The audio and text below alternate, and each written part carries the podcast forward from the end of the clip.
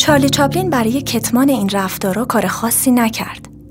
وقتی که برای اولین بار معروف شده بود به نظر می رسید که دچار مالی خولیا شده باشه. وقتی که خبرنگار و شاعر بنجامین دکسرس در اوایل طلاقشون سراغش اومده بود به نظر می رسید که به افسردگی و یأس عمیقی افتاده. چاپلین بهش گفته بود بعضی روزا برخورد با هر انسانی حتی جسممو بیمار می‌کنه. توی یه همچین وقتها و دوره هایی به قول شاعرای رومانتیک از دنیا خسته میشم.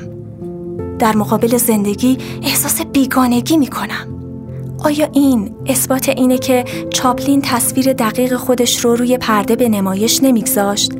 شبه پنهونی که هویت اصلیش رو مخفی می‌کرد؟ دکسرس نوشته در هر شهر و کشور متمدن و نامتمدنی او به یک دلقک و یک رقاص بدل شده بود اما در تمام عمرم کسی را ندیدم که چه از نظر ذهنی چه از نظر روحی به گونه ای از حمله تبدیل شود کسی در میان تمام شخصیت های دنیا نمی شناسم که به اندازه چارلز اسپنسر چاپلین شخصیت روی پردش آنقدر شناخته شده باشد و شخصیت اصلیش را اینقدر مخفی کرده باشد. چاپلین کسی که میلیون ها نفر میشناختنش و دوستش داشتن مثل میلداس از استعدادی که همه بهش اطلاق می‌کردن کاملا به دور بود.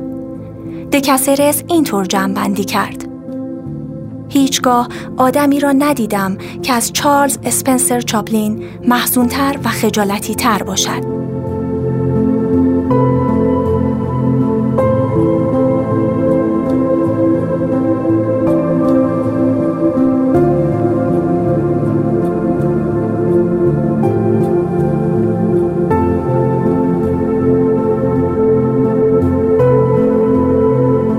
همیشه درگیر بودن با شیاطین روحی شرایط یه نابغه کمدیه از کانیو دلقک معروف اپرای 1892 روگرو لیوچاوالو که با خودش دو تا خنجر همراه داشت گرفته تا قولهای عصر مدرن مثل ریچارد پرایر، اندی کافمن و جان بلوچی اینطور به نظر می‌رسه.